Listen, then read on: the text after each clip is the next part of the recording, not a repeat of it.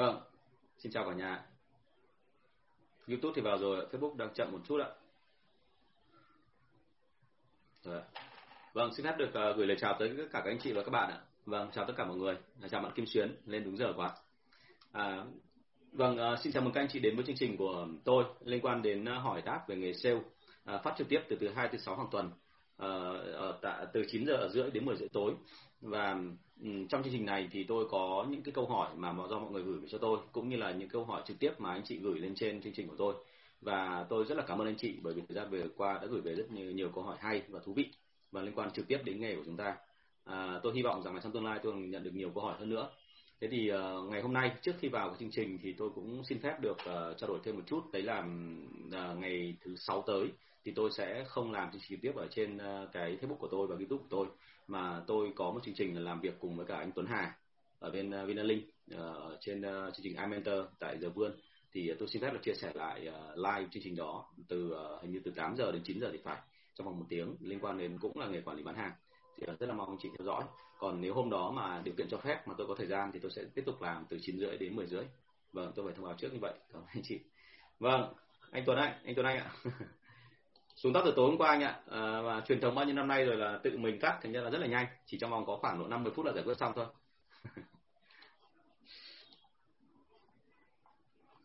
Vâng, hôm nay là, là chúng ta sang đến buổi thứ năm mươi, là một cái con số khá là đẹp của chương trình của chúng ta. Và buổi năm mươi này tôi sẽ được bắt đầu bằng một cái câu hỏi đầu tiên của bạn gửi về khá là thú vị. Câu hỏi số bốn trăm bốn mươi mốt. Đó là sau khi có danh sách khách hàng đầy đủ rồi thì phải làm gì tiếp với nó? Thì câu chuyện đưa ra ở đây là, ý bạn nói đây là khi mà chúng ta đã tập hợp danh sách khách hàng đầy đủ, tức là một trong những cái phần mà rất là quan trọng rồi, đúng không? Vâng, chào bạn Nguyễn Văn Điệp Sale nhé. Hôm nay chống trả Hồng Hà quá đúng không hả Vinh? Mọi hôm học qua Zoom là thấy tối mịt đúng không? Uh, hôm nay là đấy, anh đang chỉnh đèn, anh đang chỉnh các kiểu đèn luôn. Mọi người cứ hỏi anh là có nhiều người hỏi là à, dạo này da mặt hồng thế, có người lại kêu là tại sao da mặt trông nhợt nhạt thế, thì anh bảo là tất cả là tại cái tội là không biết chỉnh đèn. Thế thì uh, khi mà có cái câu, về quay trở lại câu hỏi chúng ta, câu hỏi số bốn trăm bốn mươi mốt là khi có danh sách khách hàng rồi thì làm gì?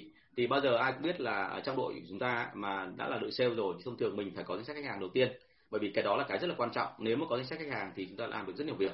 Và nếu như anh chị có cái thông tin đó thì anh anh chị đã có thể là là là gọi là biết sơ sơ về thị trường như thế nào rồi.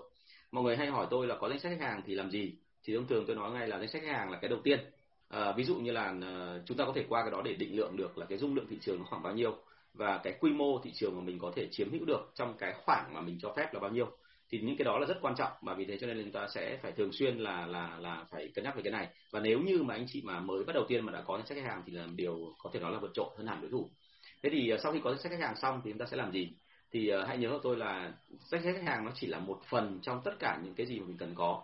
Nhưng mà bao giờ cũng thế, danh sách khách hàng thì từ đó bắt đầu mình mới lên được cái gọi là, nếu mà sale offline thì đã lên lộ trình. Còn nếu như ở bên online hay telesale thì chúng ta có thể là sắp xếp người làm sao cho nó phù hợp, để mà phù hợp với đối tượng, uh, phù hợp với cả cái cái cái mức độ kinh doanh của chúng ta, để xem xem là uh, với từng đó uh, khách hàng thì mình cần bao nhiêu người nhân sự để take care. À, ngoài ra nữa thì dựa trên cái chuyện số lượng khách hàng đó thì sau một thời gian anh chị chăm sóc, anh chị sẽ phát hiện ra rằng là cái cách mua hàng của họ rất khác nhau. Có những khách hàng họ mua chỉ một đơn hàng thôi, nhưng mà sau khoảng độ uh, một hai quý họ mới mua lại. Vâng. À, thế còn cái nữa đấy là có những khách hàng thì ngược lại mua số lượng rất là ít. Vâng, cảm ơn bạn Kiên Còi nhé. Có chuyện gì là chúng ta test thêm vào để mọi người cùng trao đổi. Tôi rất là mong được nhận câu hỏi từ phía mọi người. Vâng, chào anh Quảng ạ. Thì những khách hàng như vậy là mỗi người một kiểu khác nhau, nhưng bao giờ cũng thế là dựa trên đặc thù của họ mình mới phát hiện ra được là có những khách hàng họ mua thường xuyên và liên tục, nhưng có những khách hàng thì thỉnh thoảng mới mua. À, thế thì uh, dựa trên cái đó thì mình biết được là cái đặc tính của họ là cái gì. Và khi mà uh, à anh chưa trả lời đâu nhá. À, có một bạn inbox của tôi và nói rằng là cái câu hỏi này bạn gửi lên thì tôi trả lời chưa, thì uh, em đợi một chút đi, uh, chắc khoảng một hai câu nữa là đến câu hỏi của em nhá. Rồi, thank you em. Anh uh, tiện không nêu tên bởi vì là em muốn giấu, thành ra anh sẽ không nói tên của em. Ok. Thế thì Uhm, câu chuyện đưa ra thế này là chúng ta biết được cái danh sách khách hàng, chúng ta phân loại họ ra thì sau đó mình sẽ chăm sóc họ để mà tốt lên. Và như vậy là mỗi khách hàng mình sẽ chăm sóc theo thói quen lấy hàng của họ, cũng như là mình sẽ điều chỉnh họ theo cái thói quen bán hàng của chúng ta. À, đây là một cái mà nó rất là khác. Đôi khi mọi người hay nghĩ rằng là phục vụ khách hàng tức là mình chỉ cần là bán theo cái họ yêu cầu thôi, nhưng mà chúng ta quên mất một điểm là bản thân chúng ta cũng có nhu cầu riêng của chúng ta. Công ty muốn phát triển cái định hướng riêng của mình, cho nên là chúng ta sẽ phải đôi khi là tác động đến họ để họ thay đổi theo cái lối tư duy, cái lối suy nghĩ của chúng ta. À, ví dụ như trong hàng tiêu dùng thì bọn tôi thường xuyên phải làm một cái việc nữa rất là quan trọng, đấy là chúng tôi thường xuyên phải nâng hạng cho khách hàng. Thế nào là nâng hạng? Thì ai đã làm hàng tiêu dùng thì sẽ biết là ví dụ như hạng ép một thì tức là một tháng qua một lần, thì bọn tôi sẽ có một cái chỉ tiêu cho nhân viên là như vậy là sau bao lâu thì phải nâng lên thành ép hai, và như vậy là trong hai trăm khách hàng anh quản lý thì sang đến tháng sau sẽ có bao nhiêu người lên ép hai, bao nhiêu người lên ép bốn, tức là cái số lượng khách hàng mà ghé thăm nhiều hơn. Vâng, chào bạn Lê Kinh Khởi. À, thế thì với cái đó thì mình có nâng được doanh số lên không? Có nâng. Và cái thứ hai là cái tầm quan trọng của nhân viên cũng được nâng lên, bởi vì nó khẳng định ra ngoài là như vậy là anh kiểm soát một số lượng khách hàng rất là lớn và họ có những cái đặc tính mà hơn hẳn những khách hàng bình thường, thì đấy chứng tỏ là địa bàn của anh có phát triển và đấy chứng tỏ là anh có năng lực để lên làm quản lý. Và à, khi mà lên cái cỡ cao nhất đấy là những người bán buôn thì thông thường bọn tôi sẽ thấy rằng là ok, chào bạn Xuyến nhá, anh nhìn thấy rồi. Anh nhìn thấy tin nhắn của em rồi, nhưng bây giờ đang trong livestream, để có gì anh sẽ trả lời em sau nhé. Rồi, thank you em. À, và à, khi mà nâng được doanh số lên như vậy thì thị trường sẽ phát triển, và thị trường phát triển thì lúc đó mình mới cân nhắc được là như vậy là năng lực của họ quản lý đến đâu và mình sẽ giao cho địa bàn họ địa bàn lớn đến cỡ nào. Thì đấy là những cái mà mình thấy là đối với danh sách khách hàng rất là quan trọng. À, ngoài ra nữa là anh chị sẽ thấy là đến cái ngưỡng nào đó của danh sách khách hàng thì thay vì cái chuyện là trước đây là chúng ta hai trăm khách hàng thì chỉ cần một nhân viên xử lý thôi. À, số lượng sản phẩm nó tăng lên, doanh số của từng người tăng lên, số đơn hàng đặt dày lên, thì lúc đó mình sẽ phải tính cái thứ hai, và cái này là cái khi mà doanh nghiệp phát triển rất là mạnh, là chúng ta phải bố trí thêm nhân viên. Và bởi vì là mình tính được cái tốc độ phát triển của nhân sự à, của của khách hàng, cho nên là mình bố trí nhân viên nó rất là hợp lý và nó không bị uh, hụt thời gian, tức là không phải là cái lúc nó xảy ra rồi thì bắt đầu mình mới kịp bố trí, mà mình bố trí ngay từ cái lúc mà mình cảm thấy nó hấp sở chuyển sang giai đoạn đó rồi.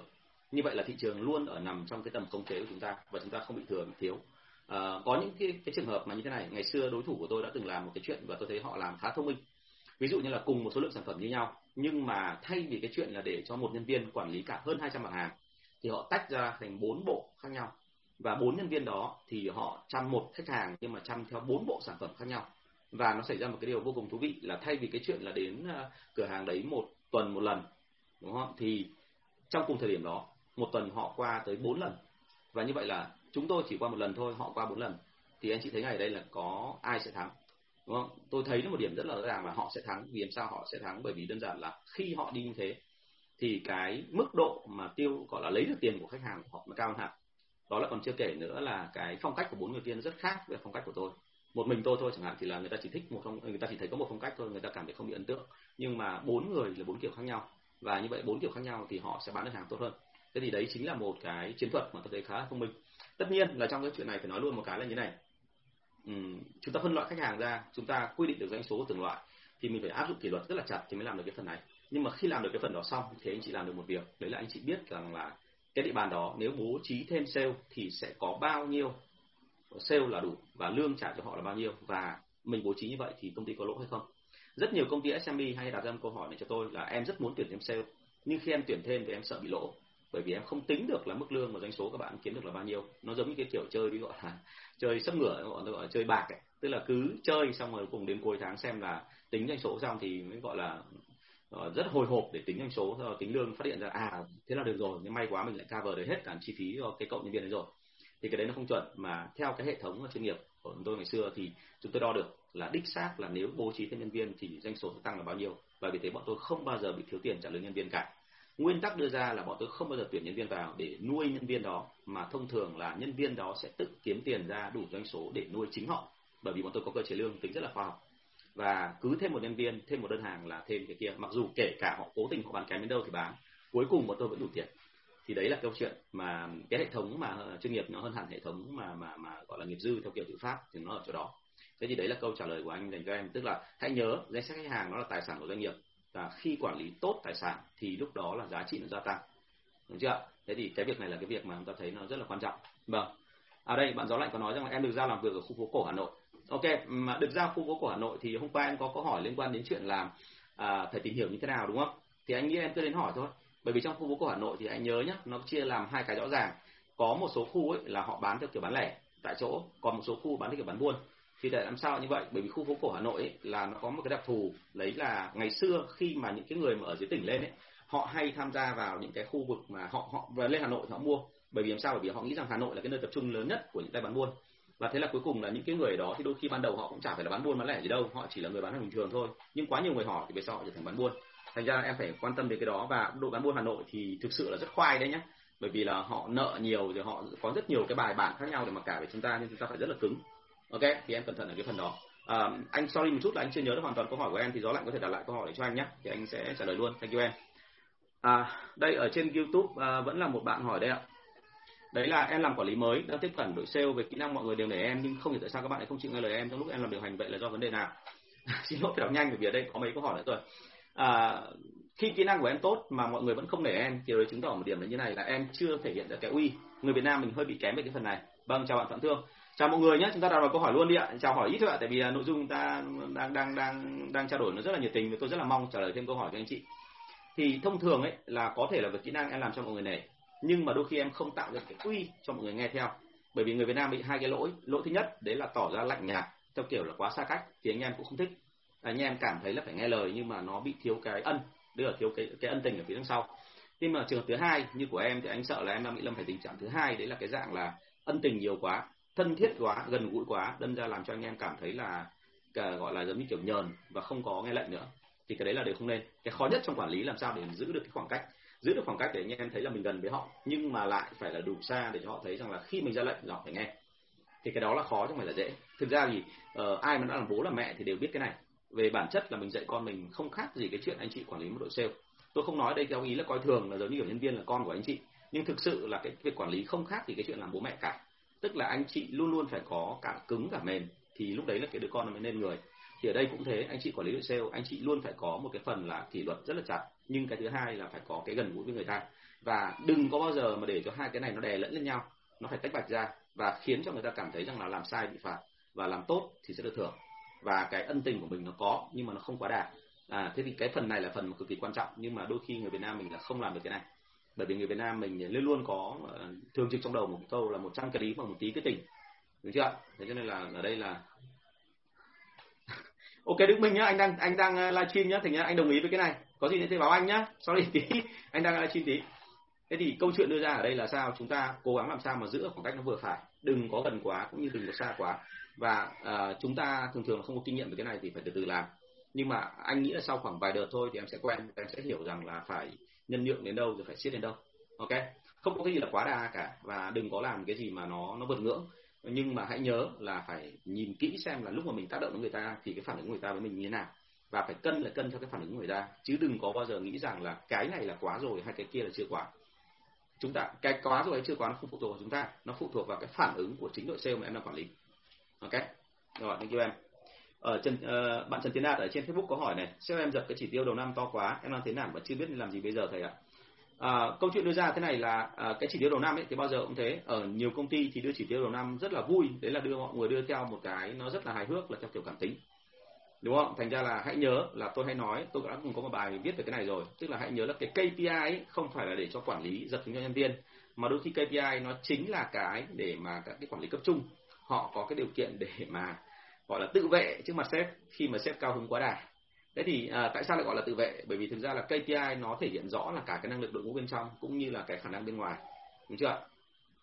Ok Nhung, thì có gì nữa thì hỏi anh nhé. Thì uh, đây là những cái mà đừng đừng có nói là hay quá hay không cái gì cả, cứ phải làm đã em ạ nhá, xong rồi có gì nữa thì bảo anh. Rồi, thank you em. Thế thì phải nhớ một điểm là như này là uh, khi mà có ca pê i ấy, thì thông thường ấy là giống như trong các đội mà theo kiểu là nó làm theo kiểu khoa học và nó làm theo kiểu rất là chuyên nghiệp thì bao giờ cũng thế, là mọi người được quyền là trao đổi với nhau. Tức là sếp không phải là dập một cái là dập được ngay, mà sếp sẽ phải trao đổi với chúng tôi là những quản lý cấp dưới là ok, bây giờ tình hình nó là như thế này và công ty đang muốn như thế này, thế còn trong điều kiện của bọn em thì em làm được cái gì? Thì lúc đó bọn tôi sẽ phải nhận. Tất nhiên là bọn tôi đều biết là bọn tôi và sếp đều biết là có một cái tỷ lệ được gọi là tỷ lệ phần trăm trung bình tăng trưởng hàng năm, và trên đó thì hiển nhiên là công ty mỗi năm sẽ yêu cầu tăng trưởng thêm một chút xíu, và họ có lý do cho cái việc đó, và cái lý do đấy được thể hiện qua các con số. Thế thì tất cả những cái chỉ số đó nếu như mà được cân nhắc được cho vào chuẩn thì sau đó rồi thì bọn tôi mới đồng ý, và lúc đó là cả hai bên, thậm chí là quản lý với cả quản lý cấp trên và quản lý cấp dưới trao đổi với nhau không khác gì hai người bán hàng và mua hàng cả. Anh chị nhớ cái đó thôi nhé, tức là nó giống hệt như một cái vụ mặc cả, nhưng mặc cả đây là mặc cả theo kiểu khoa học là có số liệu, chứ không phải mặc cả theo kiểu là à, cứ đưa lên xong bắt đầu là hạ xuống một tí, xong rồi giằng dai, xong bắt đầu là thậm chí là có những cái câu mà nói thêm vào, rồi là thậm chí là gọi là như kiểu negotiation ở ngoài, là theo kiểu thậm chí là nhục mạ nhau hay là thử thách nhau rồi nói khống lên này nọ cái kia. Không phải, tất cả những cái trò đấy thì thông thường là ở những công ty mà không có con số thì sẽ làm, nhưng mà công ty chuyên nghiệp thì họ sẽ không bao giờ làm như vậy. À, thế thì cái cách của họ là sao? Họ dùng chỉ số để áp, và khi chỉ số như vậy thì quản lý cấp dưới được phép hỏi lại quản lý cấp trên là như vậy là cái cơ sở để đạt được chỉ số cao hơn như này theo anh nó là chỗ nào? Bởi vì nói thật luôn là địa bàn của em thì em chưa nhìn thấy cơ hội nó nằm ở đâu cả. Chúng ta được phép nói như vậy, và nếu mà sếp đồng ý và sếp chứng minh như chúng ta thấy là làm được, thậm chí sếp nói là đến đoạn này anh biết là khó, anh sẽ hỗ trợ em thêm từng này. Và nếu như cái này mà em cảm thấy chưa ok thì em đưa cho anh mức biết là mức em yêu cầu về hỗ trợ nó khoảng bao nhiêu. Thì lúc đó là chúng tôi được phép đưa ra yêu cầu hỗ trợ. Nhưng tất nhiên yêu cầu hỗ trợ bao giờ cũng phải gắn với một cái, đấy là gì? Cam kết đạt được bao nhiêu. Thì cái cuộc họp đấy của chúng tôi nó rất là rõ ràng và không bao giờ bị nhầm cả. Và thông thường thì không ai áp được ai trong cái chuyện này. À, đây là một cái hoạt động mà thường xuyên, và thực sự mà nói là công ty họ nhìn cái hoạt động đấy nó giống như là một lần chúng tôi thực tập bán hàng với nhau. Đó chính là lý do anh chị thấy rằng là đôi khi các quản lý ở, ở cấp cao của công ty liên doanh ấy, họ mặc cả họ bán hàng rất là giỏi, mặc dù đôi khi là lâu lắm rồi họ không xuống địa bàn được, bởi vì họ mất rất nhiều thời gian là làm công việc quản lý, nhưng mà thực ra là bản chất họ vẫn thực hiện cái chuyện thuyết phục hàng ngày, giống như hôm qua tôi nói, ok không ạ? Rồi thành ra là ở đây nhá, là em phải nói chuyện lại với sếp của em, quan điểm của anh là đạt thì em nói lại với sếp của em xem là như vậy là cái đấy nó to giờ cái gì, và nếu như mà làm được cái đó thì như thế nào, và không làm được cái đó thì nên như thế nào, và nên chứng minh cho họ thấy rằng là cái tốc độ phát triển của địa bàn nó có theo kịp với cả cái mà họ mong đợi hay không. Còn nếu mà chứng minh mà sếp vẫn không đồng ý thì lắm lúc là phải làm đấy, bởi vì công ty liên doanh đôi khi cũng như thế, vì là công ty liên doanh bọn tôi luôn phải làm theo cái ý của cổ đông, hội đồng cổ đông đã đưa ra ý kiến rồi bọn tôi phải làm, đôi khi biết là nó quá nhưng mà vẫn phải làm, và thông thường thì bọn tôi đạt, bởi vì bọn tôi tính toán được khá là kỹ trong địa bàn của mình. Vâng, bà Nguyễn Thị Lan đặt ra câu hỏi là em làm quản lý mới tiếp quản được à đây xin lỗi bạn Phong trước đã. À, anh ơi, sale thì làm không đạt chỉ tiêu bao nhiêu lâu thì nên cân nhắc việc cho out. Uh, hãy nhớ này, uh, không đạt chỉ tiêu bao lâu thì không phải là cái chuyện mà chỉ có mỗi không đạt chỉ tiêu, mà thông thường mình sẽ phải thông báo với người ta là lần thứ nhất anh không đạt chỉ tiêu, hoặc thậm chí mình biến thành luật luôn là như vậy ba hay là bốn tháng thông thường liên tục như vậy mà không đạt chỉ tiêu thì là phải out. Nhưng mà hãy cân nhắc, tại vì thực ra mà nói là từng vùng một thì có cái cách mà cái đạt hay không đạt là nó khác nhau, bởi vì có những cái vùng mà nó phát triển rất là mạnh nhưng sau đó rồi thì họ gặp một cái trở ngại nào đó rất là đặc biệt và tự dưng là nó lại nó làm cho họ, họ gọi là mọi thứ nó, nó chậm lại, thì đó là mình phải nhân nhượng với họ. Thành ra là ở đây ý, không đạt chỉ tiêu bao lâu nó cũng là một điều cần phải cân nhắc, và thứ hai là cái lý do phía đằng sau nó là cái gì, được chưa? Chứ còn không phải là chúng ta cứ thấy không đạt chỉ tiêu là mình cho out đâu nhá, bởi vì rất nhiều trường hợp là mình đưa ra cái cái chỉ tiêu như ở trên anh vừa nói đấy, theo kiểu cảm tính thì nó rất là mệt. Còn nếu như em hỏi rằng là trong cái điều kiện bình thường mà chỉ tiêu đưa ra đã chuẩn rồi, đã khoa học rồi mà người ta vẫn không đạt, tức là đây là người ta thực sự là không nỗ lực cố gắng, hoặc là người ta bị một cái gì đó về lỗi về mặt kỹ năng chẳng hạn, thì mình cân nhắc để cho out thông thường khoảng độ sau từ ba đến bốn tháng. Và cái chuyện này ở công ty liên doanh quy định rất là rõ, bởi vì bọn tôi là bị một cái là sức ép rất là mạnh về cái chuyện là thậm chí cả tỷ lệ phần trăm nghỉ việc của sale, bởi vì là bọn tôi có thống kê và cái thống kê này thì nó phải áp dụng trên toàn quốc. Mà tại sao lại thế? Mọi người sẽ hỏi là thế thì người ta làm tốt thì có làm sao đâu, nhưng mà thực sự mà nói có những người làm tốt xong một thời gian thì họ sẽ bị tinh thần nao núng, và những người tinh thần nao núng đấy mà giữ lại thì nó làm hỏng tất cả độ còn lại. Thành ra mặc dù rất là mệt mỏi nhưng bọn tôi vẫn cứ phải có một cái áp chế rất là mạnh, bởi vì nó thật luôn anh chị là nếu như mà cái quản lý ở trên hay giám đốc ở trên mà không có những hành động như vậy thì đến lượt quản lý và giám đốc ở trên bị xử, và xử rất rõ ràng thôi, chứ không có gì cả nhá. Rồi ạ, bạn Nguyễn Thị Lan có đặt câu hỏi như này: em làm quản lý mới tiếp quản đội sale, kỹ năng của em sale nề nề nhưng không hiểu sao các bạn không chịu nghe. Ok, ở trên hình như là cái câu hỏi này em đang nán, những câu hỏi bạn ở trên đã nói rồi nhá. Thank you em. Ở đây là do cái luật của em thôi, nó không không đủ cứng thì phải cẩn thận với cái phần đó. Eric Nguyễn có phần mềm nào để có thể hỗ trợ xác định số liệu hoặc phân tích dữ liệu ca pê i không ạ? Không có phần mềm nào em nhé, tại vì hiện tại bây giờ thế này là phần mềm nó không phải là con người, mà đôi khi là những cái báo cáo của em em có chắc một trăm phần trăm là nó chuẩn hay không, bởi vì là hãy nhớ là ngay cả công ty liên doanh ngày xưa bọn anh phải chiến đấu rất là mệt mỏi với cả một cái tệ nạn, đấy là nhân viên toàn báo cáo lung tung thôi, mà báo cáo lung tung thì bọn anh cũng không thể tra được, thành ra đôi khi bọn anh phải xuống tận đấy dấn thân làm tận nơi thì mới biết được, ok không ạ? Chứ còn đừng có nghĩ rằng là mọi thứ là nó rõ ràng nhé, không có cái đó đâu, không có phần mềm ở đâu. Và em đầu tiên em phải đặt ra theo cái cách gọi là gì, tức là mang tính hơi ước chừng một tí, đó là còn chưa kể cái chuyện này nữa, cái ca pê i của đội sale ấy đôi khi nó không phải phụ thuộc vào cái chuyện năng lực của người ta, đúng chưa, không phụ thuộc vào năng lực của người ta mà nó phụ thuộc vào ok. À, Long ơi, anh đang chuẩn bị đến câu đó, bình tĩnh đi, tại vì thực ra mọi người cứ đặt liên tục các câu hỏi này, thành ra là anh cứ phải trả lời cái này trước đã nhá, sorry em, tôi không sợ nó trôi mất. À, thì ở đây là ca pê i đôi khi nó không phụ thuộc vào cái chuyện là cái số liệu nó là bao nhiêu, mà còn phụ thuộc vào cái chuyện này, đấy là cái cảm nhận của người lãnh đạo, xem là như vậy là chúng ta là phải làm cái gì để mà anh em phấn khởi hơn, và đôi khi anh em phấn khởi thì ca pê i tự dưng nâng lên. Thành ra ở đây nó có một cái câu chuyện rất là là là lạ lùng, mọi người chắc không để ý là ca pê i thì đôi khi nó thể hiện cái tâm ý của đội sale rất là rõ, và vì có tâm ý đội sale như vậy mình hoàn toàn có thể nâng lên, nâng lên hơn cả cái mức mà vốn dĩ mình đang nghĩ ban đầu, hơn cả cái mức mình đã thống kê, và cộng cả tỷ lệ phần trăm phát triển hàng tháng hàng năm rồi mà mình vẫn có thể nâng lên tiếp. Thành ra cái điều này là là không có một cái không có một cái phần mềm nào có thể quản lý được, mà đây bắt buộc nó phải là do chính bản thân bọn em, do cái sự nhạy cảm của người quản lý. Ok không? Thành ra là là đấy là trả lời của Eric Nguyễn để hiểu rằng là ca pê i nó không không đơn giản là như thế. ca pê i mọi người cứ nghĩ nó là con số, thực ra không phải, nó là cả cái cái khả năng về thủ thuật nữa. Sếp Lợi vào toàn bình luận linh tinh, đây là do ấy nhá, do đèn nhá. Tôi sắp sửa về một bộ đèn còn xịn hơn, lúc đấy sếp sẽ hình dung tôi lúc nào trông cũng như chú rể hôm cưới, mặc dù tôi không đánh phấn gì cả. Nói thật đấy, chị lại cảm thấy vô cùng xấu hổ vì là hôm thì mặt trông nhợt nhạt, thì hôm thì tự mặt sáng bừng lên. Thì tôi cũng đang phải từ từ tôi chỉnh, nhưng mà hai hôm nay thì như mọi người thấy là nó khá hơn rồi đúng không ạ? Tôi hy vọng nó sẽ ok. Rồi, đúng là không phải ai là là, là, là bán hàng giỏi thì cũng là quản lý. Ờ, sao bạn Cường lại xóa cái đấy đi rồi?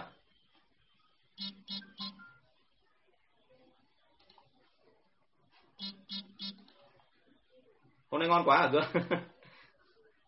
Ok, Long đợi anh chút nhá. Rồi, thank you Alex. Vô cùng xấu hổ luôn, bởi vì mặt mỗi hôm một kiểu, mặt như phường tuồng ấy đúng không? Rồi, cảm ơn chị Quân Trường.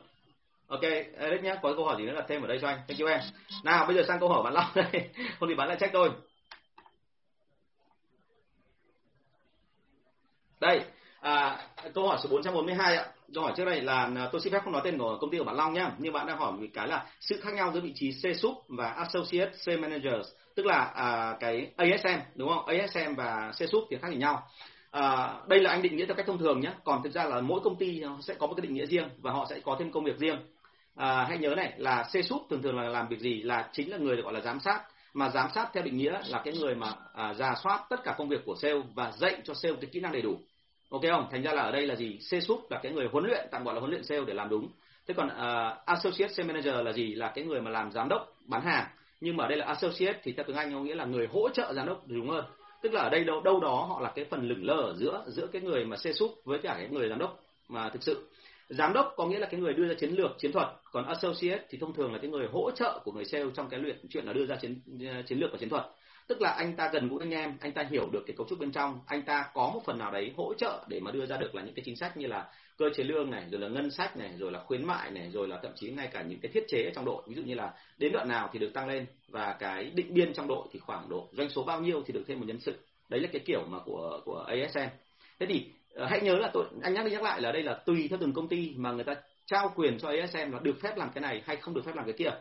Thành ra ở đây cái việc của chúng ta đưa ra là chúng ta không thể nào mà cố định được chắc chắn một trăm phần trăm mà chúng ta phải tùy theo từng công ty.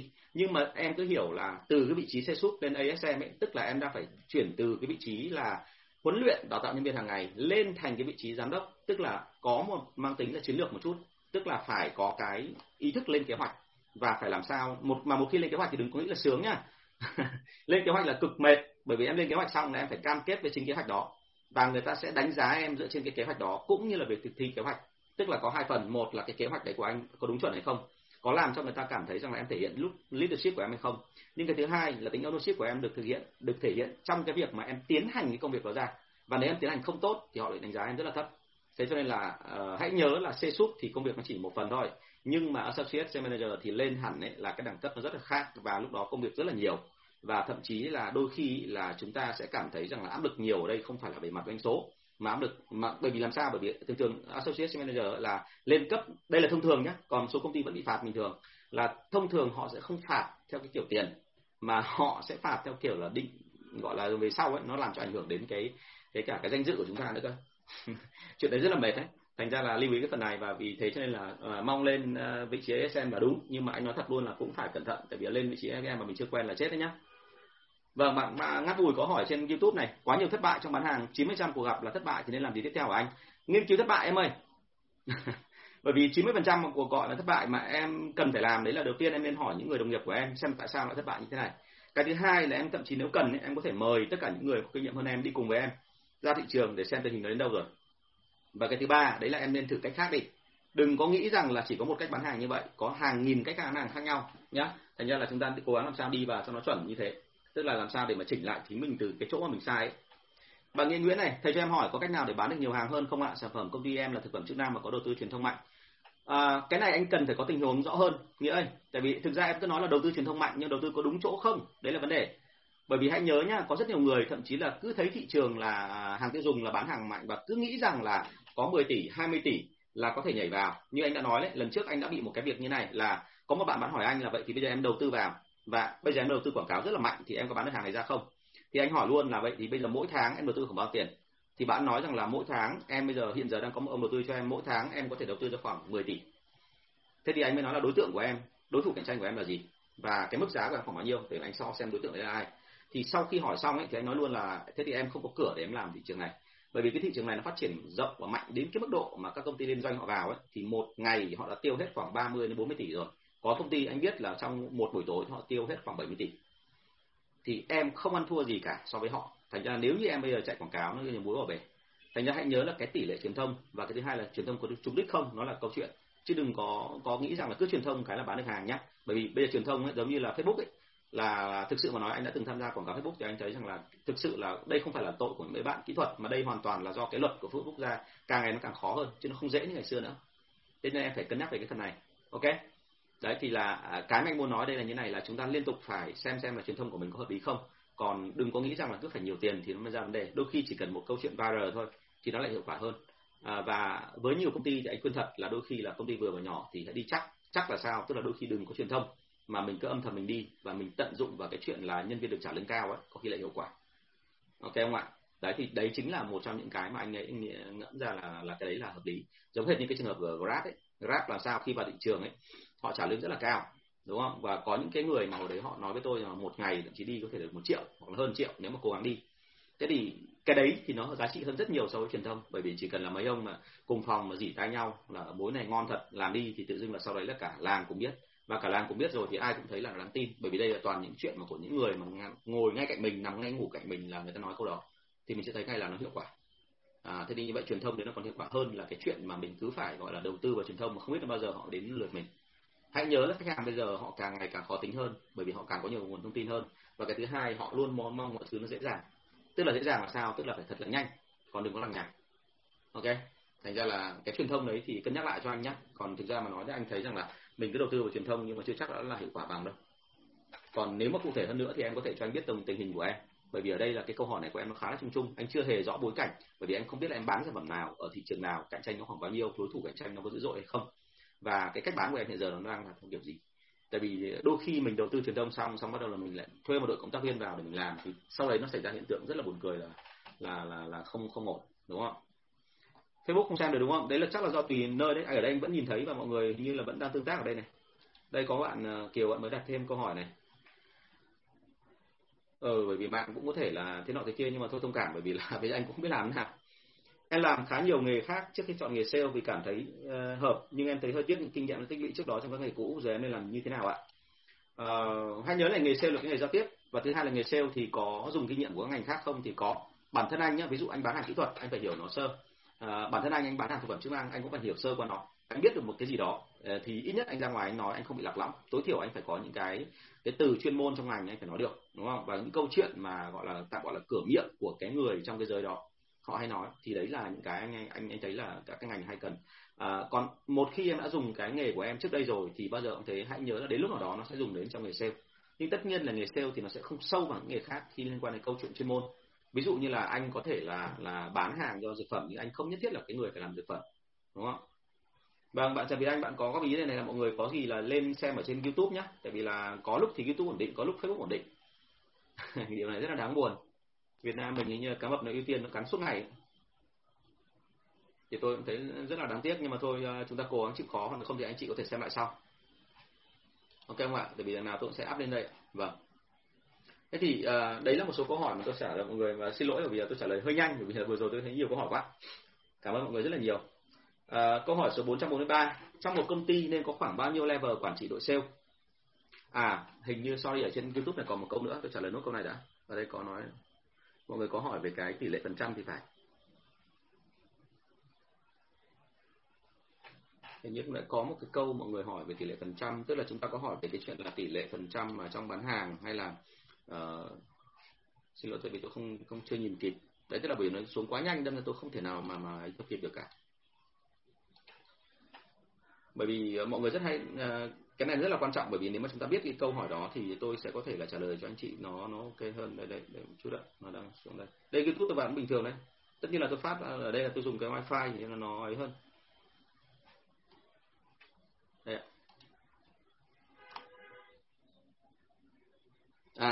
Bạn Quân Quốc có hỏi một câu thế này: à, trong ngành hàng tiêu dùng thì chi phí cho bán hàng chiếm trung bình bao nhiêu phần trăm hả anh? Nó hàng tiêu dùng hay là hàng gì cũng thế là nó không có quy luật em ơi. Bởi vì có những hàng tiêu dùng lãi rất là cao, trong khi có những hàng tiêu dùng lãi rất là thấp. Thành ra ở đây là chi phí bao nhiêu ấy nó còn tùy thuộc giai đoạn. Ví dụ như anh lấy ví dụ nhé, cũng hàng tiêu dùng này. Nghe thì có vẻ rất, rất là là bình thường, nhưng mà có một cái sản phẩm là cái kem đánh răng mà anh sẽ không nói tên, tên là S gì. Là kem đánh răng đấy là kem đánh răng mà uh, gọi là chống tê buốt. Thì cách đây nhiều năm rồi họ vào thị trường Việt Nam và họ thành công ở chỗ nào? Họ thành công ở chỗ là uh, họ thành công ở một cái chỗ rất đơn giản, đấy là họ làm cho cái cái lòng tham của những cái người làm công việc đấy nó tăng lên.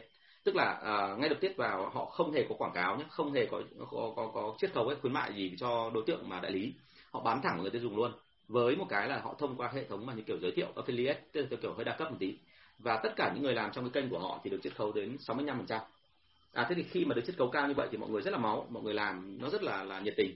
Nhưng khi mọi người làm nhiệt tình như vậy thì lúc đấy nó bị một cái tình trạng là là chúng ta là uh, cứ ham hồ cái chuyện đó và, và nhảy vào làm rất là là là là tốt, nhưng mà sau một thời gian thì bắt đầu họ từ từ họ giảm cái tỷ lệ phần trăm đấy xuống. Tức là khi mà khách hàng họ biết hết rồi thì họ bắt đầu giảm dần cái tỷ lệ phần trăm của người giới thiệu xuống, và người giới thiệu thấy rằng là bây giờ hàng số lượng hàng bán được nhiều mà bây giờ tỷ lệ phần trăm hạ xuống cũng không vấn đề gì hết, thế là họ lại chấp nhận, họ vẫn bán tiếp. Thì cuối cùng ấy, thì cái mức cuối cùng ấy, anh thấy các các bà các cô trong cái cái hệ thống đấy nói với anh một câu là đến lúc cuối cùng là phải bỏ, bởi vì là tỷ lệ nó cho quá thấp, cuối cùng còn có hai phần trăm thôi. Thế thì đấy chính là nghệ thuật của họ, và đến lúc đó khi mà người tiêu dùng biết hết rồi thì họ sẽ ra các cửa tiệm tạp hóa, và lúc đó các công ty họ tấn công cái công ty đó, họ tấn công vào cửa tiệm tạp hóa chứ họ không cần phải đẩy cho cái người mà giới thiệu cái nữa. Bởi vì lúc đó tiệm tạp hóa nó cũng chả cần phải làm gì cả, nó cứ ngồi thôi, ai đến hỏi thì nó bảo luôn ở đây có ép không, mà có ép đấy, nó đấy, thế là xong nhá. Thành ra là đây là cái tỷ lệ phần trăm cho từng cái ngành một ở từng giai đoạn một là nó không có cái cái cái quy luật nào hết. Túm lại là em làm sao để mà về sau công ty của em có lãi. Rất nhiều công ty làm cái đó, và không phải chỉ trong hàng tiêu dùng mà à, một công ty nữa rất nổi tiếng ở thị trường mỹ phẩm Việt Nam cũng làm tương tự như vậy, và trong vòng đâu à, có sáu tháng thôi thì anh nhớ là ông giám đốc công ty đến lúc là ông bay hai cái thử phố cổ, ông bay xong rồi thì sau đó rồi thì chỉ trong vòng một, một sáu tháng đến một năm ông ấy phủ kín toàn bộ địa bàn của Hà Nội, Hồ Chí Minh, ông phủ xong một cái thì đến lượt là chỉ hai ba tháng sau ông lấy lại, bởi vì đơn giản là cái sản phẩm đấy từ đấy trở đi nó đóng đinh trong đầu người ta, làm sản phẩm rất xịn. Thì cái cách làm của ông ấy nó khá là liều lĩnh nhưng mà anh thấy nó khá là hay. Có quy luật nào không thì không có quy luật đâu nhá. Hãy nhớ trong cái đó là cái cái nghề thì thường thường nó do theo cái cái gọi là cái rất là tính toán của chúng ta chuẩn thôi. Rồi, cô Đỗ anh có trả lời rồi nhá, cái tỷ lệ phần trăm ấy. À, em làm sale ngành cung cấp thiết bị vệ sinh, nhà tắm cao cấp và đèn trang trí cao cấp. Anh tư vấn em như thế nào để giao tiếp với chủ nhà và chốt hẹn chủ nhà lên showroom lấy được không ạ?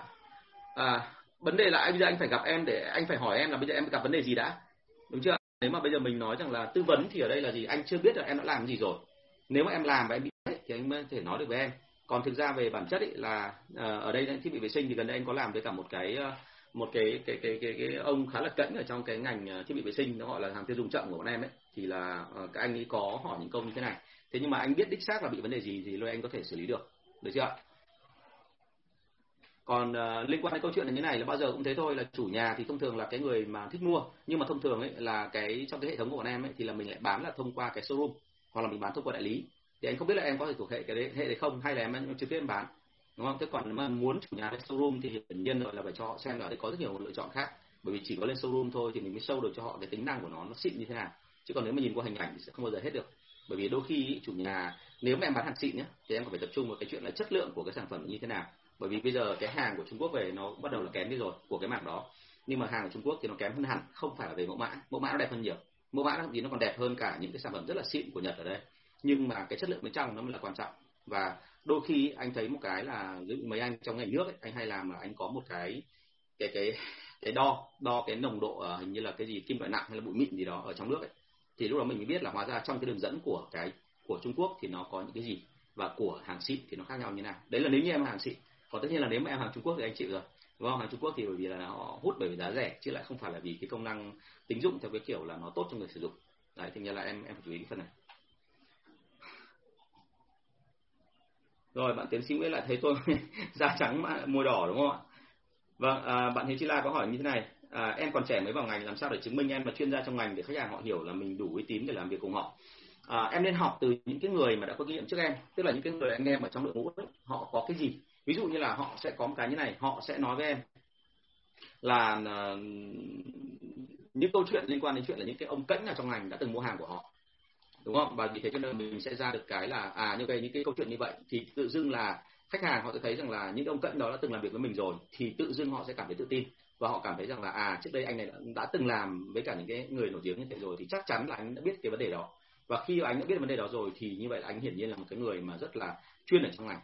Ok, thế thì uh, vấn đề ở đây là mình phải có những cái thông tin liên quan đến câu chuyện như vậy. À, Gió Lạnh ơi, không đặt lại câu hỏi cho anh được à? Anh đang phải xem lại cái phần trước nhá, để xem buổi hôm trước anh đặt câu hỏi là gì rồi. Rất sorry vì đôi khi anh không kịp kịp, bởi vì buổi uh, sáng buổi chiều anh còn có một số việc khác nữa của anh.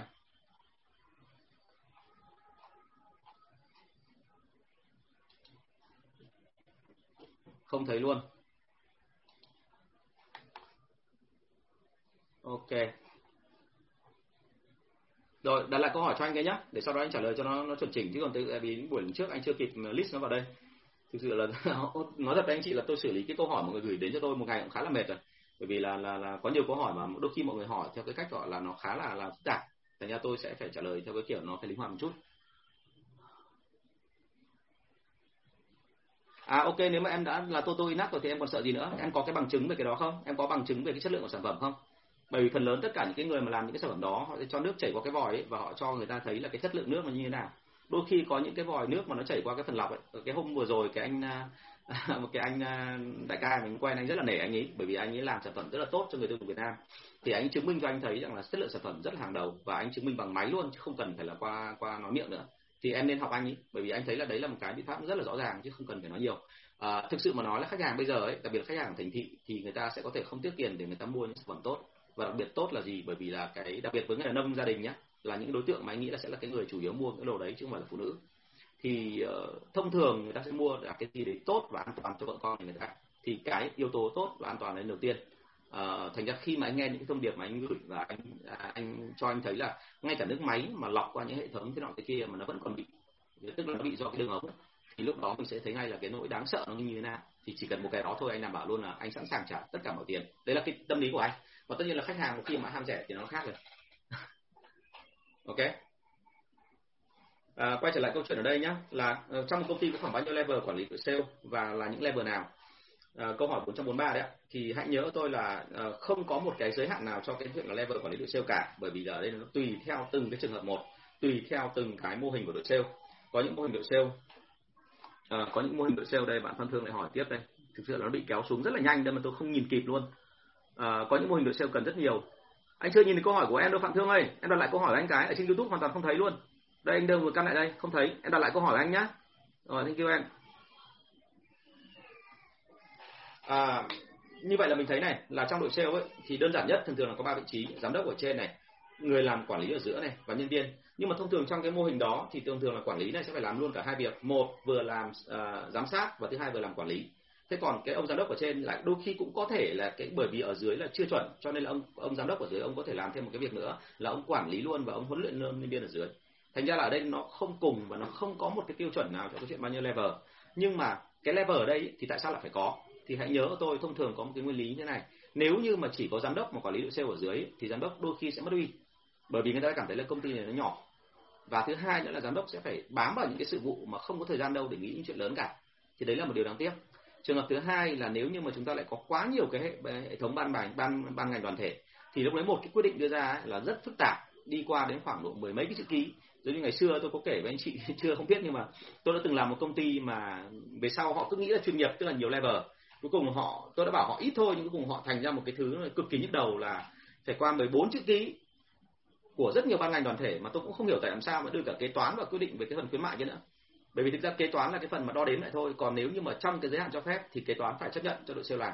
Tức là đội sale họ sẽ tính trên cái chuyện là là, là lợi nhuận cuối cùng, tỷ lệ phần trăm lãi còn lại là bao nhiêu.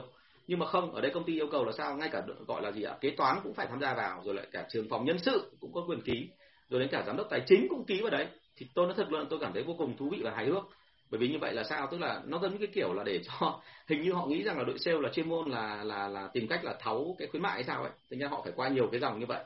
Và khi qua nhiều dòng như vậy thì đến lúc đến anh em ấy thì cái điều rất đáng tiếc xảy ra là tuy là tưởng có vẻ chặt chẽ nhưng thời gian mất quá lâu và cái cơ hội bây giờ nó không còn nữa. Và không phải chỉ một cơ hội trên thị trường mà cái quan trọng hơn thứ hai đấy là tinh thần của anh em đi xuống, tức là anh em không còn muốn làm nữa, bởi vì anh em có cảm giác là hình như người ta coi thường mình. Mình đưa cái ý kiến này lên và mình cần nhất là trong vòng khoảng một tuần thôi là phải quyết định ngay, thì cuối cùng nó kéo dài đến gần ba tuần. đúng không? Đấy là cá biệt nữa, là còn có những ông nào trong số mười bốn chữ ký đấy tự đi vắng chẳng hạn, hoặc là ốm một cái là tôi là ốm đòn, không làm sao mà lấy được, và kể cả đến nhà họ cũng không ký, họ bảo là đến công ty để giải quyết. Tức là một công ty rất là nhỏ thôi nhưng làm việc theo kiểu quan liêu như vậy thì sẽ rất là dễ chết. Thành ra là cái số lượng level ở đây là nó không giới hạn, nhưng bao giờ cũng thế, là nó phải làm sao tạo điều kiện để cho mọi người làm việc nhanh nhất có thể. Bởi vì đội sale ấy, tôi nói luôn với anh chị là như này, cái công ty ét em e, công ty vừa và nhỏ ấy, thì thông thường mọi người hay nghĩ rằng là khuyến mại đưa ra, nhưng mọi người cứ nhìn mà xem, khuyến mại thường thường nó chỉ hấp dẫn trong vòng khoảng một đến hai tuần thôi. Và cái thứ hai là đôi khi là chúng ta tung đòn ra thì ngay lập tức đối thủ có tung đòn không? Có. Và khi đối thủ tung đòn rồi thì mình lại phải chỉnh theo cái cách mà đối thủ phản ứng lại với mình. Và như vậy là chúng ta không có đủ thời gian để làm tất cả những việc đó. Thành ra anh chị mà cứ để trong tình trạng là cứ bị gọi là chết dí vào những cái mà nó gọi là là là là bureaucratic, tức là theo cái kiểu gọi là hành chính giấy tờ, quan liêu, thì lúc đấy là chết. Cho nên là cái cái cái việc ở đây đưa ra là rất nhiều cái mức độ ở trong đội sale, rất nhiều mức quản lý trong đội sale, nó không nói lên cái gì cả, mà quan trọng hơn cả đấy là hiệu suất của đội sale đến đâu. Chứ còn chúng ta cứ thích là phải nhiều level, rồi là thậm chí có nhiều nơi thì bảo luôn là tôi ít level tôi dễ quản lý, nhưng mà cả hai cái đều không ăn thua ở cái chỗ là tất cả mà nó đều dồn đến một thứ, đấy là chúng ta làm việc không hiệu quả, thì cả hai đều vứt. Thế cho nên là ở đây là đừng có nghĩ đến chuyện level, mà bây giờ hãy nghĩ đến chuyện là vậy thì chúng ta cần bao nhiêu người để mà hoạt động cho nó hiệu quả, đúng không, và để đơn giản nhất. Rồi, không giải thích nữa đâu nhá, để do đèn nhá, đồng chí Phùng Hà lại vào lại nói với tôi là nhan sắc tuyệt vời thế nọ thế kia rồi đấy. Thường xuyên bị như thế này. Vâng, hôm nay tự, tự dưng nó thế. Ừ. À ok, bạn đây, bạn uh, Nguyễn có hỏi đây. Dạ thường thì khách hàng hay để kêu để lại catalog, có cách nào giao tiếp tốt để thuyết phục họ lên tận uh, lên tận showroom không ạ? Còn về máy đo độ kim loại trong nước thì anh không tin cho em nữa không ạ? Cái này em hỏi sếp của em nhé, bởi vì các sếp của em rất là dành về cái máy đo độ kim loại trong nước. Và anh nhìn xong anh rất là choáng, và anh biết là cái máy đo đấy là của Nhật, máy đấy rất là hay, và đo chỉ trong vòng đâu như có mấy giây là ra luôn. Thế còn về cái chuyện là như này, là khi một khi họ đã chỉ hoãn, họ kêu là cứ để catalog lại, thì phải thúc đẩy họ làm sao để họ lên showroom, b phải cho họ một cái lợi gì đó. Và nếu cần nữa thì tại sao em không nghĩ đến chuyện là lúc nào anh rảnh để em gọi là đèo anh lên luôn, anh gọi là em like anh luôn lên showroom, đúng không? Chúng ta có xe mà, tại sao không mời họ lên luôn, dí vào tận nơi đi. À, thế thì ở đây câu chuyện đưa ra là thế này, là thông thường mình mời lên và họ hơi có cảnh vẻ một tí, có khả năng cao là bởi vì em mới vào. Hai là đôi khi mình chưa tạo được cái sự thân thiện với người ta. Thì hãy nhớ là đi bán hàng ấy, về bản chất nhiều người cứ bảo là phải bán được hàng, nhưng mà hãy nhớ là trước khi bán được hàng phải tạo tình thân trước đã. Nếu không tạo tình thân với người ta thì đừng hòng bán được hàng, ok không ạ? Đặc biệt với, với cái kiểu người Việt Nam. Thành ra bây giờ em phải tìm hiểu người ta, phải tiếp xúc người ta, xem người ta thích cái gì đã, và nói chuyện với người ta, bỏ ra ngoài cái việc bán hàng. Hãy nhớ là bây giờ tiếp xúc với người ta trên cái khía cạnh là mình là người thân với nhau, quen với nhau đã. Sau đó rồi thì khi bắt đầu thân với quen rồi thì lúc đấy bắt đầu thúc họ lên showroom nó dễ hơn. Chứ còn đây là nếu mà thuần túy nói theo cái kiểu là công việc, là bởi vì em là sale, sản phẩm này cũng rất tốt cho anh, thế thì em đề nghị anh lên showroom ấy, thì họ sẽ chỉ lên khi nào? Khi sản phẩm của em vượt trội, khi hàng của em có cái gì cực kỳ độc đáo và cực kỳ hay, và đặc biệt là họ thấy có lợi ngay trước mắt thì họ lên. Chứ không thì họ nghĩ ngay chuyện rất đơn giản là gì ạ? Ở thế bây giờ nếu mà bây giờ tao lên showroom của mày thì thằng nào trong hàng của tao? À thế thì thằng nào, thằng nào trong hàng của tao, nhỡ đâu có khách hay đến một cái thì tự dưng là là là tao lại mất cơ hội thì làm sao? Đúng không? Thế nên là lưu ý cái phần này nhé. Tức là ở đây hãy nhớ là phải làm theo cái cách của khách hàng, chứ đừng có nghĩ làm theo cái ý định áp đặt của mình. Kể cả hàng em tốt đến rồi mà nếu như không đủ hấp dẫn thì người ta sẽ không làm. Ok? Đúng hệt cái kiểu hàng iPhone thôi. Hàng iPhone thì mọi người cứ bảo là tốt, nhưng mà tốt ở đây liên quan đến câu chuyện là vậy thì cái tốt đấy có phải ai cũng cần đâu. Chẳng hạn như anh đang livestream bằng một cái máy của Trung Quốc đấy, có làm sao đâu. Nó còn sáng hơn cả máy iPhone của anh. Máy iPhone không phải sao, anh rất nhiều lần trước anh livestream rồi anh luôn luôn thấy một hiện tượng nó bị xám xịt lại. Mà dù đèn bật tối lua lên, nhưng mà riêng cái này thì không cần phải quá nhiều đèn, cuối cùng nó vẫn sáng, sáng như cái gọi là camera anh dùng ở trên cái cái laptop của anh. Thế ra đấy là cái mà anh thấy rằng là uh, phải tùy theo từng đối tượng, chứ không phải là ai cũng cũng là áp dụng một cùng một kiểu đó đâu em nhé. Rồi, thank you em. À, chúng ta câu hỏi tiếp theo ạ. Câu hỏi số bốn trăm bốn mươi tư. Trong xét duyệt đội ngũ có việc giảm cấp bậc không anh? Làm vậy sợ anh em bỏ đi thì làm sao để họ không bị tự ái? Nhớ này, trong xét duyệt đội ngũ luôn có trường hợp này. Thế nhưng mà ở Việt Nam mình ấy, thì mọi người luôn biết là chúng ta là anh em sale là rất cá tính và luôn luôn có một cái tự ái cá nhân. Thế cho nên là mọi người sẽ sẽ rất là ngại động đến cái này, bởi vì cứ nghĩ động đến một cái thì ngay lập tức sẽ có một câu chuyện xảy ra là anh em tự ái và anh em sẽ nghỉ. Nhưng mà thực sự trong hệ thống của nước ngoài ấy, thì nó không có cái chuyện tự ái ở đây. Anh không đạt, anh không làm đúng chuẩn thì anh sẽ bạch xuống. Và hãy nhớ là cái chuyện đạt đúng chuẩn ấy, nó không dễ đâu. Bởi vì trong hệ thống chuyên nghiệp thì họ có cái thứ hai đấy là họ đo cái mức độ của từng người một theo từng năm từng tháng.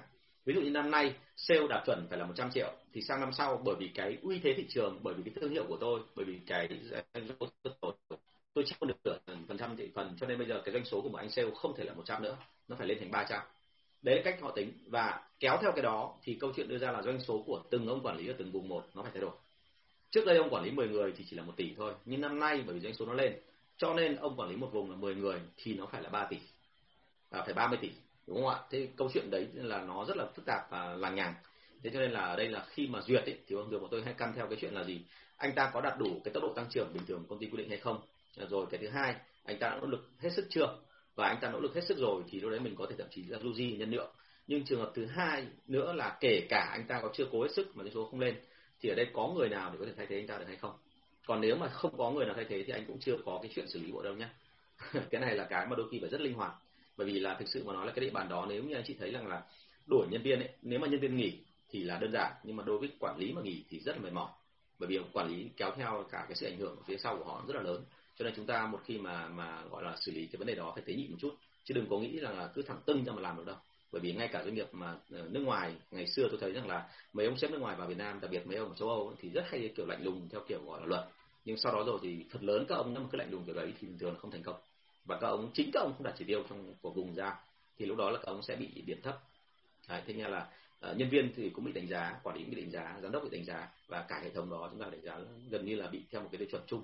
Thành ra là ở đây là xét duyệt đội ngũ thì thỉnh thoảng có giảm cấp bậc nhưng phải hết sức cẩn trọng, và thông thường là cái việc này có cần không thì thì, thì nên tính toán.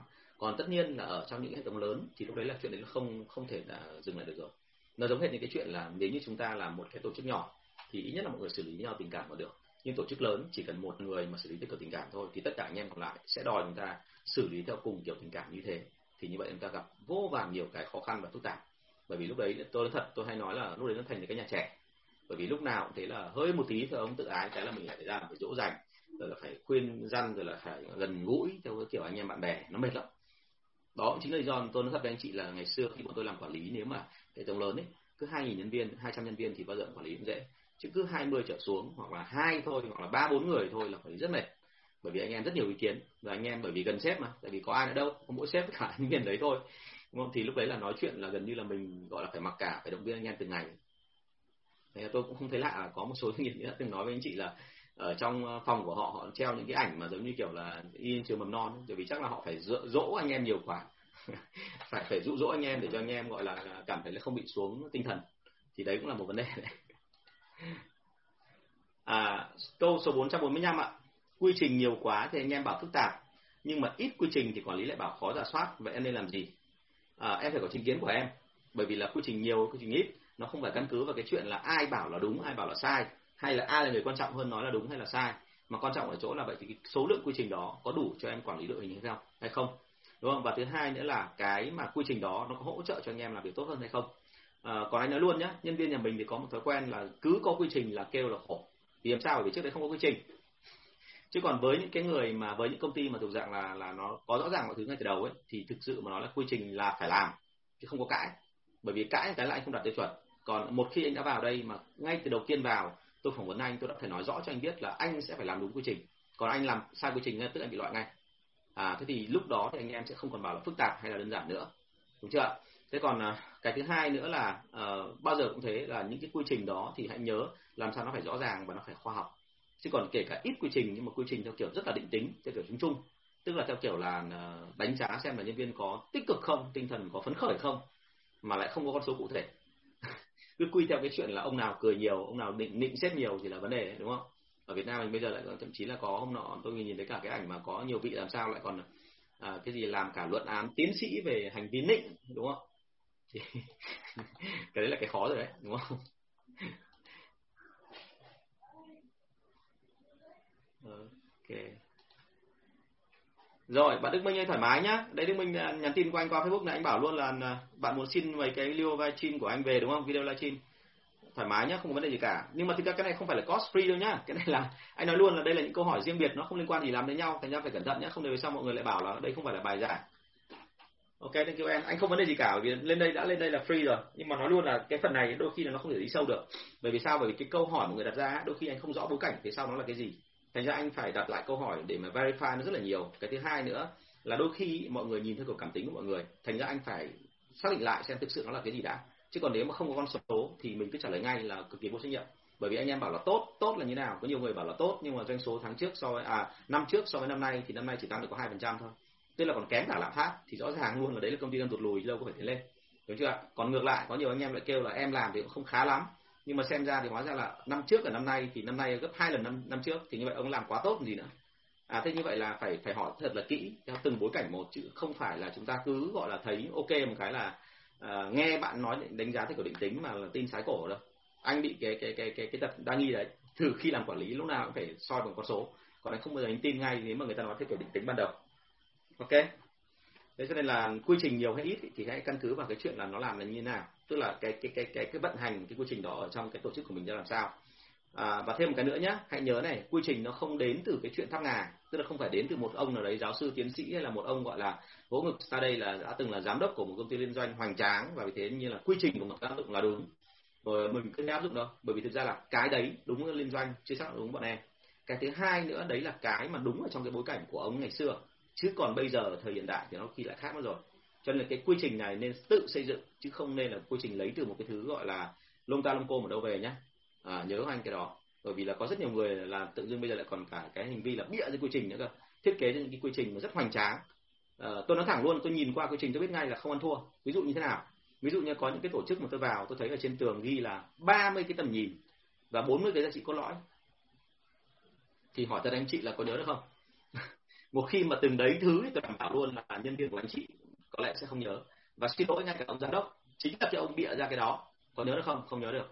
Mà đã không nhớ được thì áp dụng kiểu gì, đúng không ạ? Cho nên là thực ra là gì, cái quy trình hay là tất cả những thứ linh tinh như vậy chúng ta phải nhớ là nó phải phụ thuộc vào hoàn cảnh cụ thể của chúng ta, dựa trên thực địa, chứ không phải là cái kiểu mà mình cứ thích làm là mình làm, xong mình áp vào mình bảo là cái này không được, cái kia không được, rồi anh em là mình đánh giá định tính, rồi anh em đánh giá định tính anh em cũng lại cãi nhau lại với mình, thì cứ cả ngày qua đây qua lại như thế chả để làm gì hết.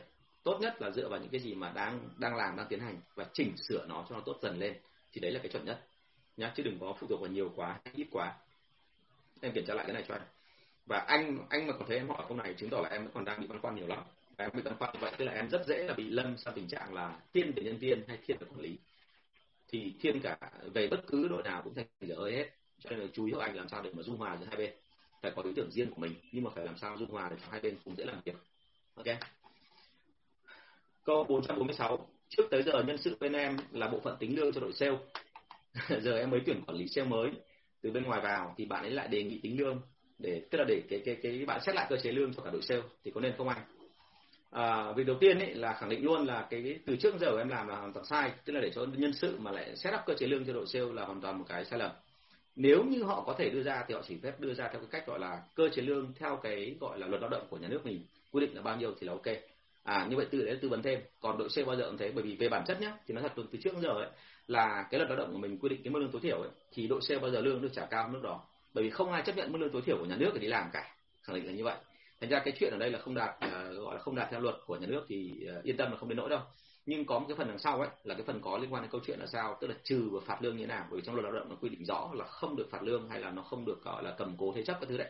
Thì cái phần đó phải đọc lại kỹ, bởi vì là đôi khi là chúng ta quy định nó rất hiệu quả nhưng mà đôi khi mình lại không tính đến cái chuyện là có thể sẽ bị kiện cáo hoặc bị giả soát về cái đó, thì đôi khi mình gặp rắc rối.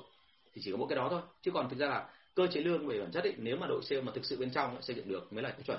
Thành ra cái cậu mà mới vào này là cậu biết cách ấy, bởi vì thế cho nên là anh Võ Nguyên Thắng có thể xem lại ạ. Cảm ơn anh rất là nhiều. Bận như thế rồi, sếp của công ty lớn bán phần mềm toàn bê hai bê như vậy rồi mà vẫn cứ chịu khó vào xem như này ạ. Anh không sao đâu, anh cứ xem lại được ạ, bởi vì cái này là up lên Facebook và YouTube thường xuyên mà. Còn nếu có câu hỏi gì thì anh em mình cứ đặt câu hỏi với nhau thôi anh, rất là dễ. Thế thì với bộ phận nhân sự thì anh khuyên thật là không nên để họ tính lương, đúng hơn là không nên để cho họ đưa cơ chế lương, mà cơ chế lương phải để cho cái quản lý sale đưa ra. Tại sao? Tại vì nhân sự không thể theo dõi được cái tình hình phát triển về năng lực của đội sale, cũng như là những cái dấu hiệu cho thấy là thị trường đã phát triển hay là tụt lùi. Còn chỉ có quản lý thôi, bởi vì họ va thường xuyên với cái việc đó họ mới biết. Và giống như ở trên anh có nói đấy, là quản lý còn nắm được thêm cái nữa, đấy là tinh thần của đội sale có nằm ở đâu. Tinh thần của đội sale mà đang phấn khởi thì không tội gì mà lại không đưa ra chỉ tiêu nó cao hơn. Còn nếu như mà tinh thần đội sale nó đang bị có vấn đề thì lúc đó mình sẽ phải có cách để chấn chỉnh, đúng không? Rồi mới đưa ra cơ chế lương nó chuẩn. Thế cho nên là với cái đội sale ấy thì em hãy để cho quản lý tính lương, nhưng mà hãy nhớ quản lý tính lương thì họ phải biết được là tuân theo một số cái luật gọi là bất thành văn của của đội sale về cái cơ chế lương.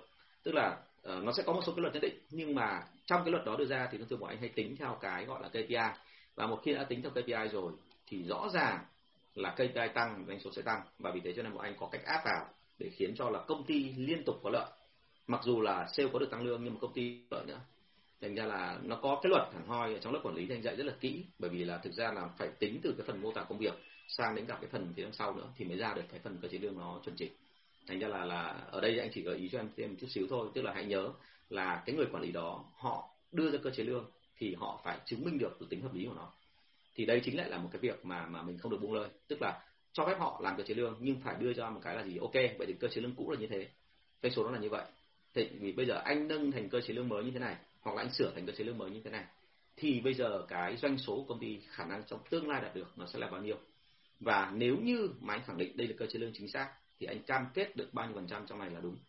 Và nếu mà trường hợp mà không bị thì anh không đạt được cái mà, mà anh nói với tôi thì như vậy là chúng ta sẽ làm gì, đúng chưa? Và khi áp dụng thì áp dụng từ từ thôi, đừng áp dụng cái kiểu là à, mấy ông quản lý mới vào ấy, thì anh biết là đôi khi có rất nhiều cái là sáng kiến rất là hay, nhưng mà chính bởi vì cái sự nhiệt tình thái quá của ông ấy mà thành ra đôi khi nó gây ra một cái tình trạng rất đau lòng là cái phản ứng ở bên trong nội bộ của anh em rất là mạnh.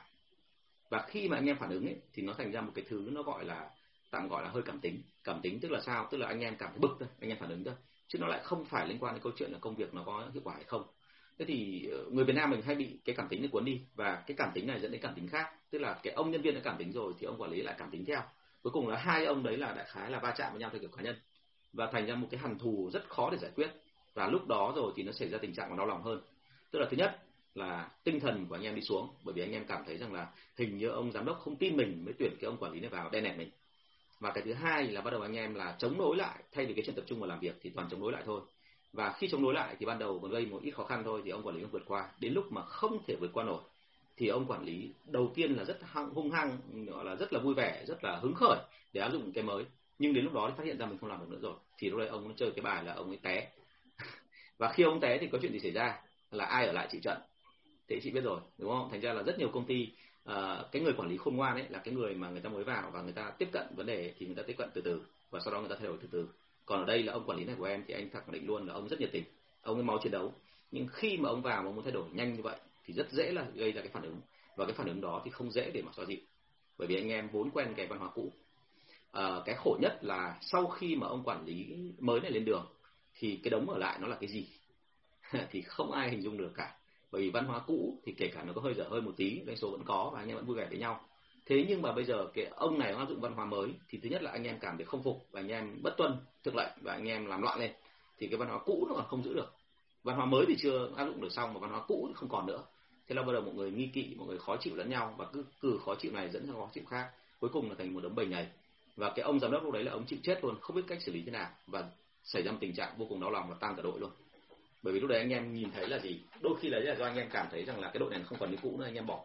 Cái thứ hai, đôi khi anh em là hứng khởi vì làm sao mình vừa mới giải tán được một thằng quản lý trên đầu mình đúng không ạ? Thì như vậy là mình thấy ngay một điểm là gì, mình đã thắng rồi thì thường anh em hay lấn tới. Lấn tới là sao? Tức là chiến thắng luôn cả giám đốc, mà chiến thắng giám đốc và cách dễ dàng nhất đấy là gì ạ? Xin nghỉ việc cả loạt. Rồi lúc đó là đối thủ cạnh tranh nó lại thò vào. À, thế thì cái việc ở đây đưa ra là này, chúng ta phải hết sức cẩn thận, bởi vì ra một cái quyết định thôi. Tôi xin lỗi, lắm lúc tôi cảm thấy là quản lý đội sale không khác gì cái chuyện chính trị cả. Chúng ta phải biết được hết tinh thần ở bên trong và mình phải giải trình trước là vậy thì một đòn ra như vậy thì cái tiếp theo sẽ là cái gì. Có rất ít trường hợp mà tôi phải nói thẳng ra là tôi quyết định như thế này như thế kia, mà đôi khi tôi phải cứ phải lựa lựa lựa để xem anh em như thế nào rồi bắt đầu tôi mới ra quyết định. Đấy thì thì ở đây anh anh chỉ chú ý, chú ý cái phần đó nhá. Tức là khi mà cái cậu quản lý cậu đòi là quản lý cơ chế lương là tôi thấy là chuẩn đấy, không sai đâu. Nhưng có một vấn đề là cậu quản lý có được không, hay là cậu lại làm lung tung xòe hết cả lên. Đấy thì phải phải phải phải chú ý cái phần này. Còn trong mọi trường hợp thì hãy nhớ là đội sale nó giống như cả một công ty riêng ấy, ở trong đội ngũ của anh chị nó có văn hóa riêng, thành ra quản lý đội này nó không đơn giản. Anh chị vẫn phải có những cái thành phần mà rất là dám tay, cũng như anh chị phải có những cái phần chức năng ở trong đội sale. Như tôi đã nói trước rồi, đôi khi trong đội sale anh chị phải bố trí một kế toán riêng, một nhân sự riêng cho riêng đội sale đó. Mặc dù chuyên môn họ thuộc phòng ban khác, nhưng mà ở trong đội sale thì họ lại dưới cái quyền cai quản của người quản lý thì mới có thể thấy được. Chứ còn nếu mà chúng ta lại để cho họ ở phòng khác, xong bắt đầu là cứ làm cái gì cái là phải thông qua trưởng phòng ở đó, thì nó thật luôn là nó gần như kiểu năm cha ba mẹ, rất là mệt. Đó, thì, thì cái phần này lưu ý ạ. Rồi, cảm ơn mọi người rất là nhiều. Hình như hôm nay là mạng vẫn đang bị nghẽn tiếp, đúng không? Lúc đầu thì vào rất là ngon, nhưng sau đó bắt đầu có dấu hiệu nghẽn. Thì đến thời gian này thì cũng hết giờ mất rồi, thì tôi xin phép được dừng ở đây. À, cảm ơn rất nhiều các cái sự chú ý, quan tâm theo dõi của anh chị, và rất là mong anh chị chia sẻ cái chương trình của tôi nếu anh chị cảm thấy nó hữu ích. Và trong tương lai tôi rất là mong nhận được thêm các câu hỏi đó của anh chị. Và xin nhắc lại một lần nữa là thứ năm ngày mai tôi vẫn làm bình thường, nhưng mà sang đến thứ sáu thì là buổi tối tôi sẽ có một cái việc là phải lên giờ vươn làm cái livestream với cả bên chỗ anh Tuấn Hà ở Gemini Mentor, nói về trong cái câu lạc bộ của giám đốc đấy thì là sẽ nói về cái chuyện là cũng là vận hành rồi quản lý đội sale làm sao. Thì rất là mong là hôm đấy anh chị theo dõi, và nếu như lúc đó mà tôi có thời gian thì tôi sẽ tiếp tục làm livestream ở đây, được chưa? Còn nếu không thì mong anh chị thông cảm xem cái livestream kia vậy. Rồi ạ, thank you mọi người rất là nhiều và xin phép hẹn gặp lại mọi người vào lần sau. Và nếu có câu hỏi gì vui lòng đặt uh, cho cái người hỗ trợ của tôi là em Thắm, số điện thoại là không bảy bảy năm bảy sáu hai một chín bốn. Tôi có để ngay ở trên cái phần tiêu đề của Facebook ạ. Rồi, cảm ơn cả nhà rất là nhiều. Xin phép chào anh chị và hẹn gặp lại.